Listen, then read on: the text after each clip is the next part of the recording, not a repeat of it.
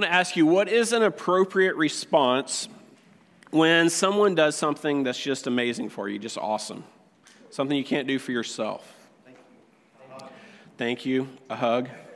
Okay, let's let me, let me give you some examples of what someone might do for you, and then let's talk about what the response is. So we're at thank you and a hug right now. Um, imagine that you get a message out of the blue that someone has paid off your mortgage or that if you live in a rental that the owner has decided to just give you ownership of the rental. Imagine that you are dying in need of an organ transplant and a total stranger gifts you an organ. Imagine that you have been saving and saving and trying to buy your first car and then you find someone is selling one online and you go to buy it and they say hey i just want to give it to you What's your level of gratitude in those kind of situations? What's the appropriate response to that kind of thing? How do you feel? How do you respond? There's, if we're honest, probably a lot of those situations, there's like there, there's no way to express that level of gratitude. There's, there's no way to respond to something that is of that magnitude. Well, today we're in John chapter 12, and we're looking at the response of some people to Jesus after he had raised one of them from the dead. This family, Lazarus and his sisters Mary and Martha, were very close to Jesus. Um, a couple weeks back, Lyndon covered um, in his sermon uh, the death and the resurrection of Lazarus and how, how Jesus did that. But in today, we, we have the account where Jesus is coming back to town, and this is their chance to show their appreciation. Imagine for these two ladies the emotional roller coaster of being an intense mourning because your brother has died to he is alive again. Jesus has given him back to me. Imagine for Lazarus, you were sick, you died, and then you heard this voice saying, Lazarus, come forth, and you were back alive again. Imagine what that was like. And so today we get to look at how they respond to Jesus and how they respond to Jesus' love in light of what he did for them. So I'm starting in verse 1 of John chapter 12. It says this Six days before the Passover, Jesus therefore came to Bethany, where Lazarus was, whom Jesus had raised from the dead. So they gave a dinner for him there. Martha served and Lazarus was one of those reclining at the table with him. Mary therefore took a pound of expensive ointment made from pure nard and anointed his, the feet of Jesus and wiped his feet with her hair. And the house was filled with the fragrance of the perfume.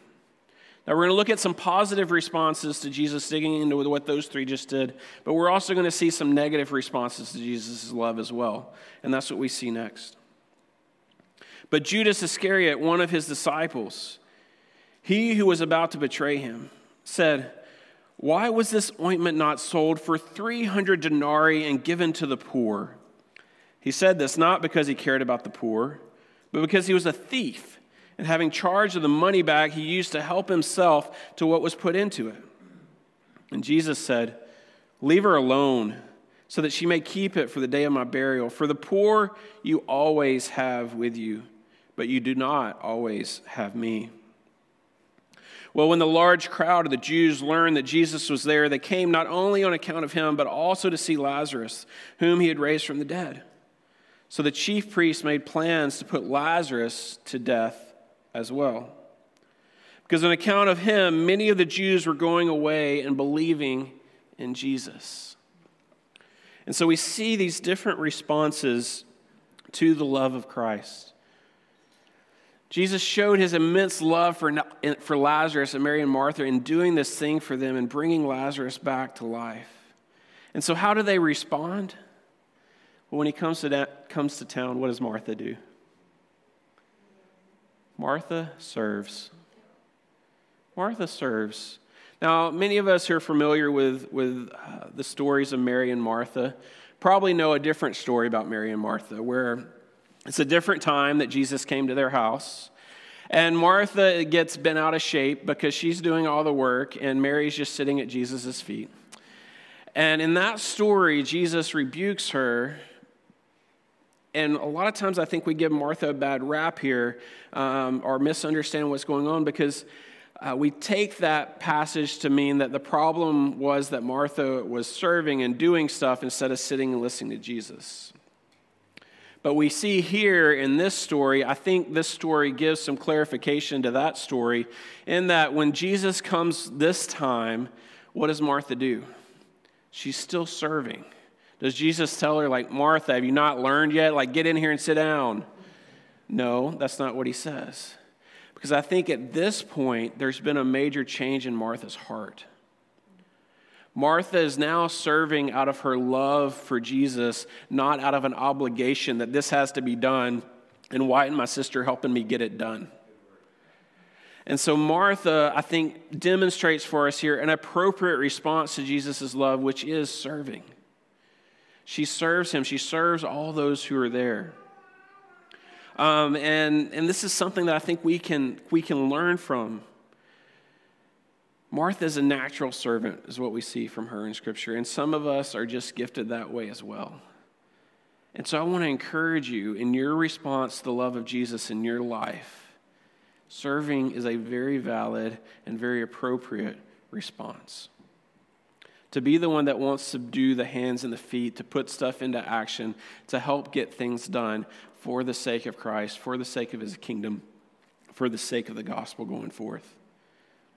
And so the first thing we see as a positive response to Jesus' love is Martha's example of serving. The next one we see is Lazarus himself. What is Lazarus doing? He's reclining at the table with Jesus. He's saying, I just got to hang out with my buddy. This is the voice that called me from the grave, and I get to sit here and listen to him more. And Lazarus is just sitting there, soaking it in, spending time with Jesus. And this is a very, very appropriate response to Jesus' love. To sit there and just spend time with him, to soak it in. And you say, well, that was nice for Lazarus. I mean, Jesus was sitting here, he was sitting here. Like, it's easy to spend time with somebody when they're there. How do we do that today? We do that today by the fact that Jesus sent his spirit to be with us. How do we listen to him? How do we hear his voice? Well, we do that through his word. And we, we let his word speak into our lives. We let that, that permeate uh, so we, we give him the opportunity to speak because it's his word that saves us. It's his word that brings salvation into our lives. And so it's his, his word that brings that back to us as well, that brings us that encouragement that is life giving.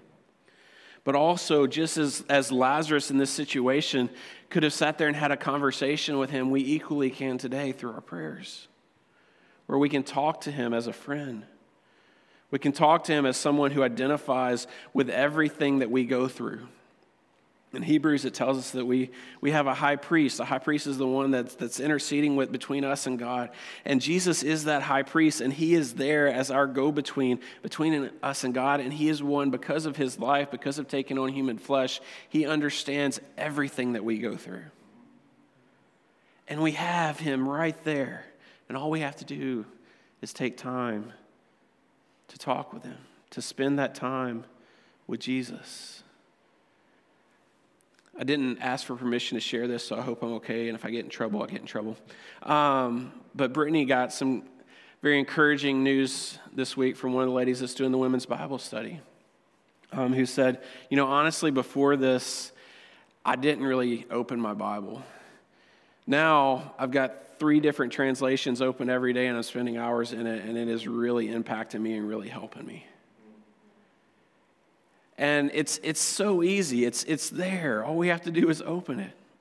We have it here. Most of us have it here. We can, I mean, your access to the Word of God is more available today than at any other point in history. And yet, so often, we just set it aside and then we say, well, why, why aren't I hearing from God? Where is He?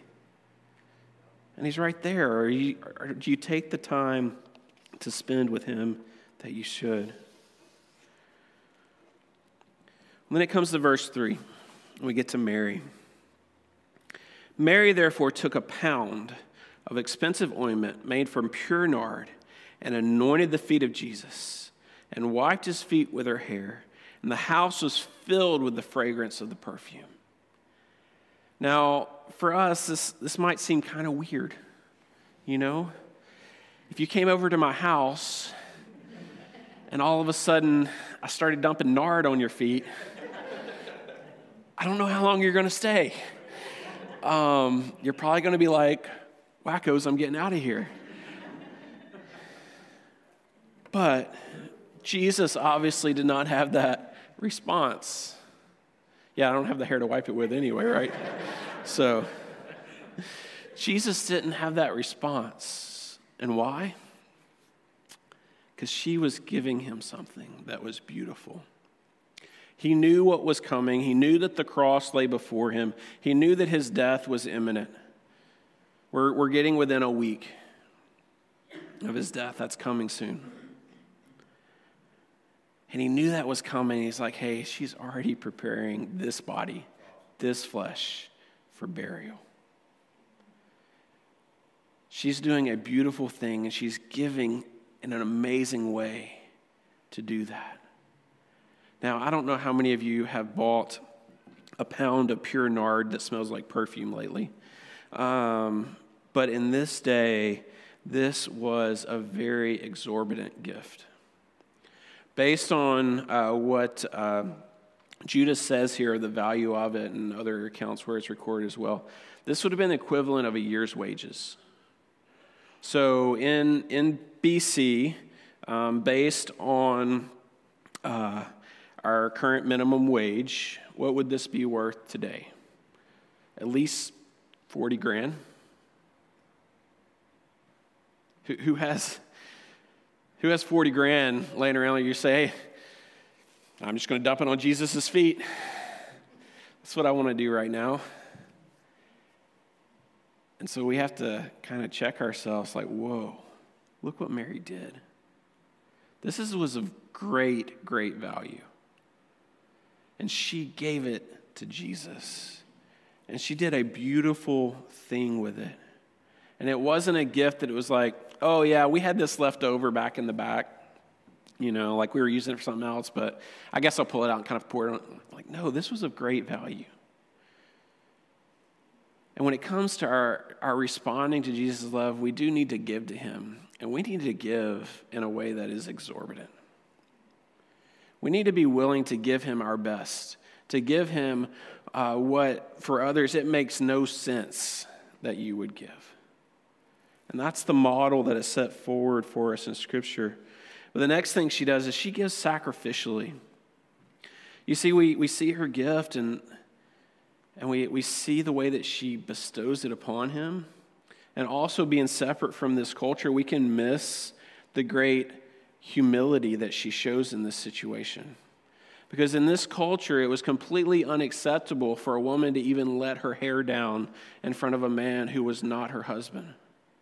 Completely unacceptable culturally. What does Mary do? She's here in this whole group in this room, and she's letting her hair down and she is wiping Jesus' feet with her hair. And she's saying, I don't care what other people say about me. I don't care what the opinion of others are.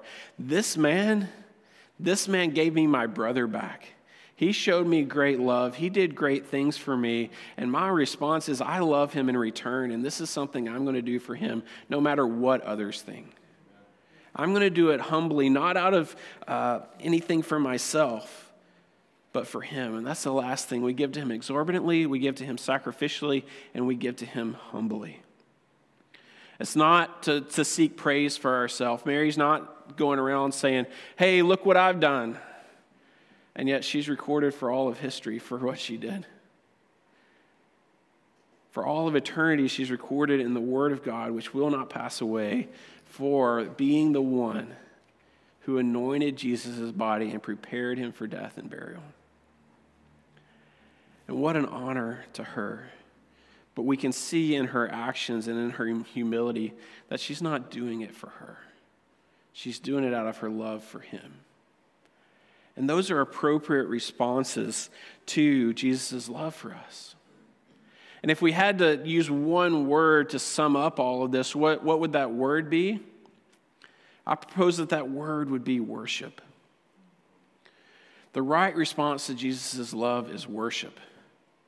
You know, so often when we use that word today, we talk about what we just did, right? Like the, the music, the singing, um, you know, the times where, where maybe we feel it a little bit more because the emotions are going with, the, with everything. And, and we use that to describe worship, which it is worship. But I want to propose to you as well that serving with the right heart, worship. Spending time with Jesus with the right heart, worship Giving with the right heart, worship. And our worship is about a lot more than just singing or just hearing a sermon.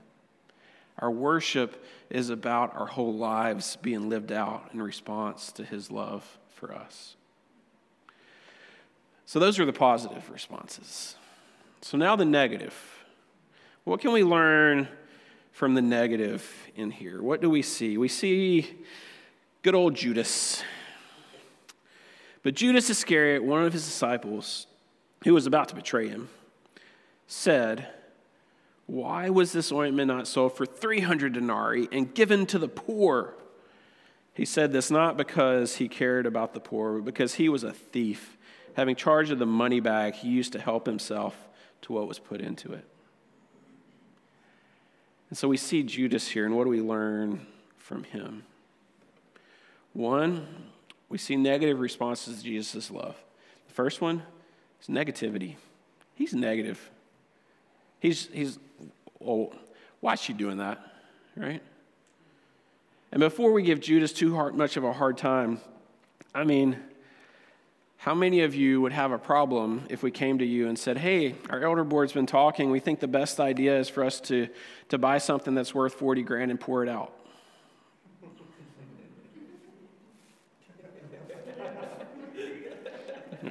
Yeah.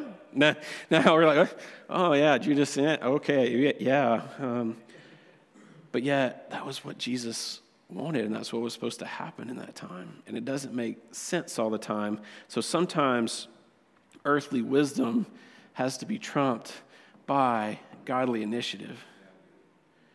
But Judas here is negative. Everybody else is seeing the beauty and smelling the beauty of what this woman is doing for Jesus. And Judas is in this negative place of saying, what a waste. He's judgmental.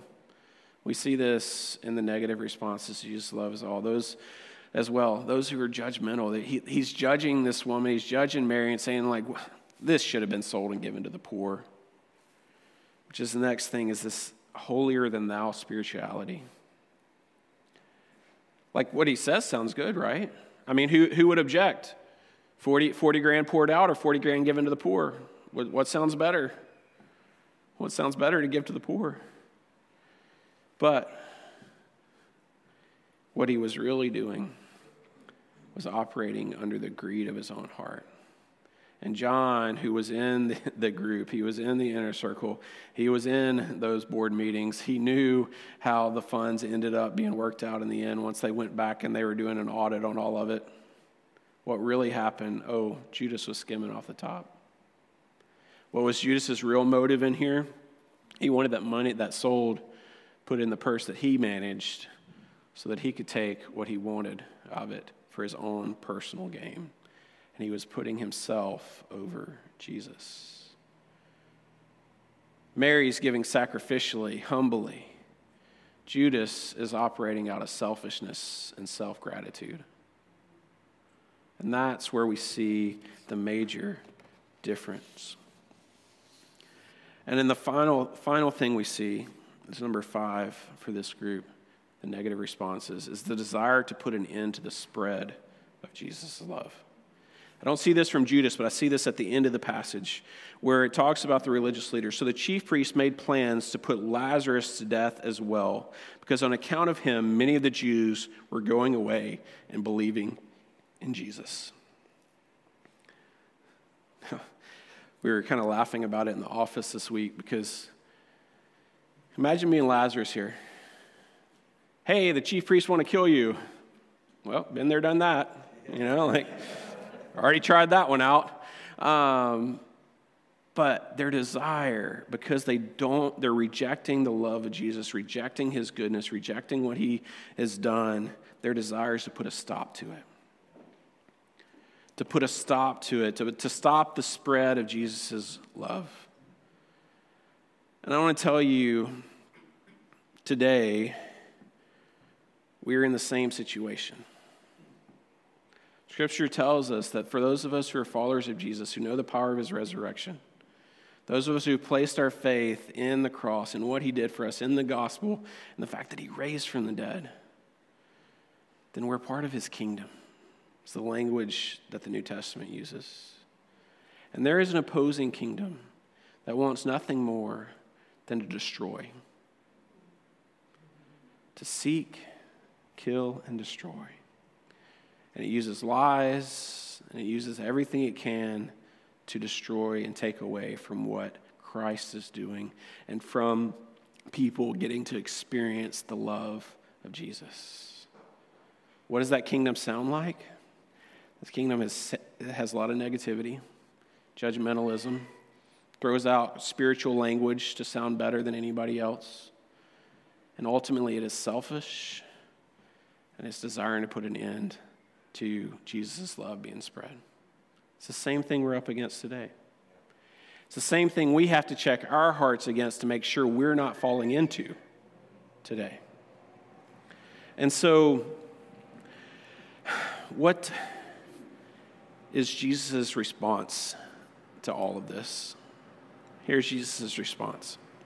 He responds, Leave her alone so that she may keep it for the day of my burial. He's saying what she's doing is essential for what's coming.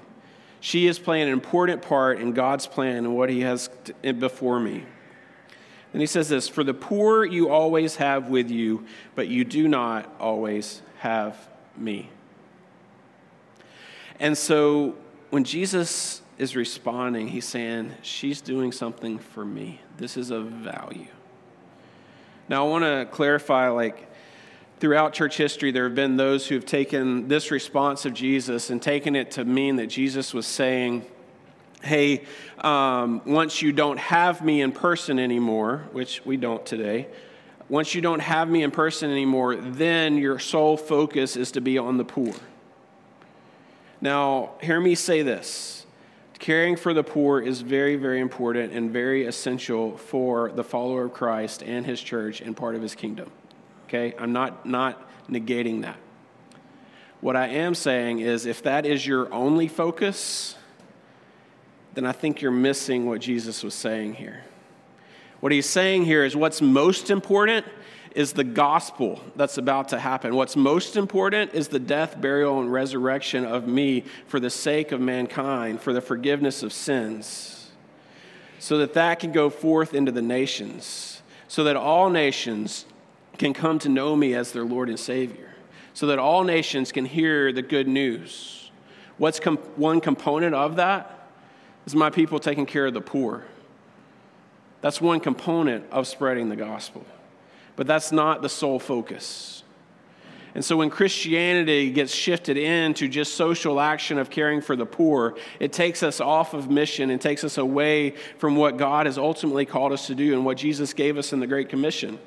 Go therefore and make disciples of all nations, baptizing them in the name of the Father, the Son, and the Holy Spirit, and teaching them to obey all that I've commanded you. And lo, I am with you through it all. That's the marching orders. That's what we're given to do to go forward, to reach people for Him, to spread His love.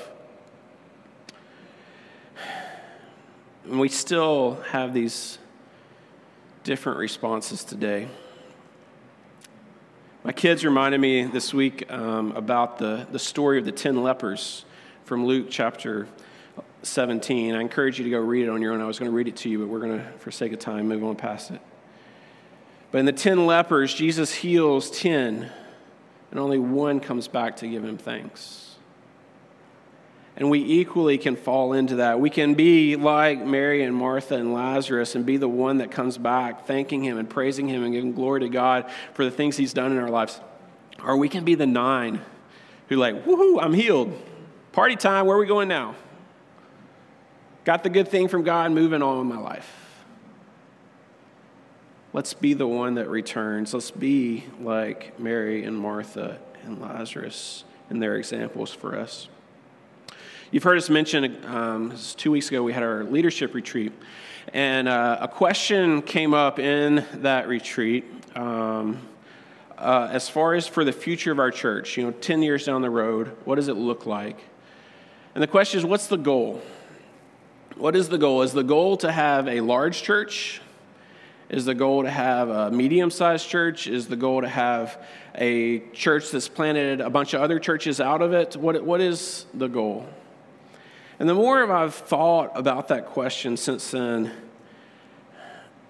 I, I think I, I'm to a place where I want to change the question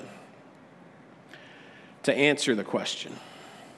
So I think the question that we need to be asking as a church is what's it going to take to accomplish what Jesus wants to do in our community through us? I just got um, some statistics uh, about our area. Um, I want to ask how many of you guys drive more than 15 minutes to come to church that are here today? Okay. All right. Um, how many of you drive under 15 minutes to get here? Okay. Good, good majority of us. How many people do you think currently live within a 15 minute drive of this location? Any guesses? 40,000? 40,000? Anybody else? Okay, you, like me, are wrong. It is 75 to 80,000 people because we're between the data right now that live within a 15 minute drive of this location, which I think is a reasonable parameter for considering who maybe God wants to use us to reach. So, now let me ask you another question. I don't have as concrete data on this, so I've got more speculation on this.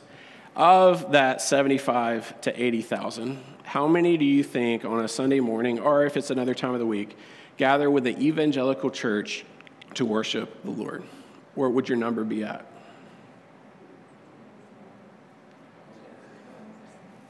I'm hearing everything from 1% to 12%. I think 12 is generous for sure.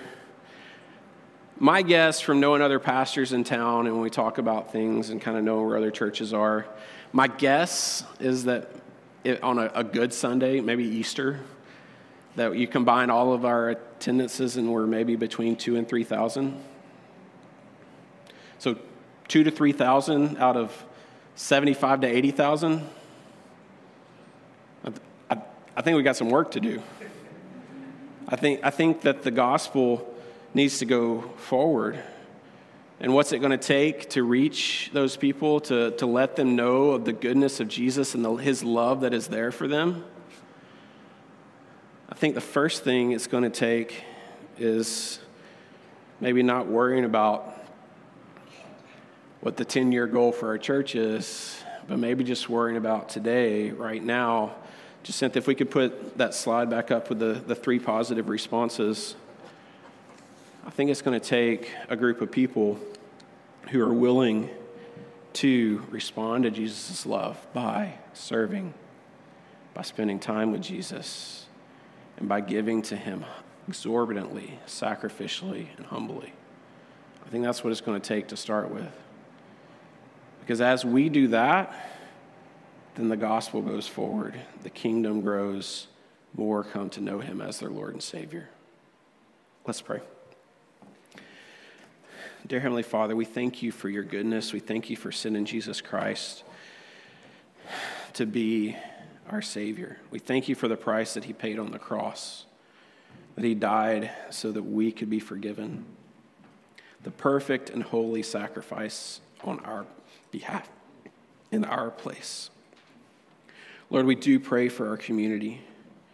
We pray for those who are around us. Lord, we want to see so many more come to know you. Lord, help us not just get focused in on ourselves and be like Judas and just looking out for what's in it for us.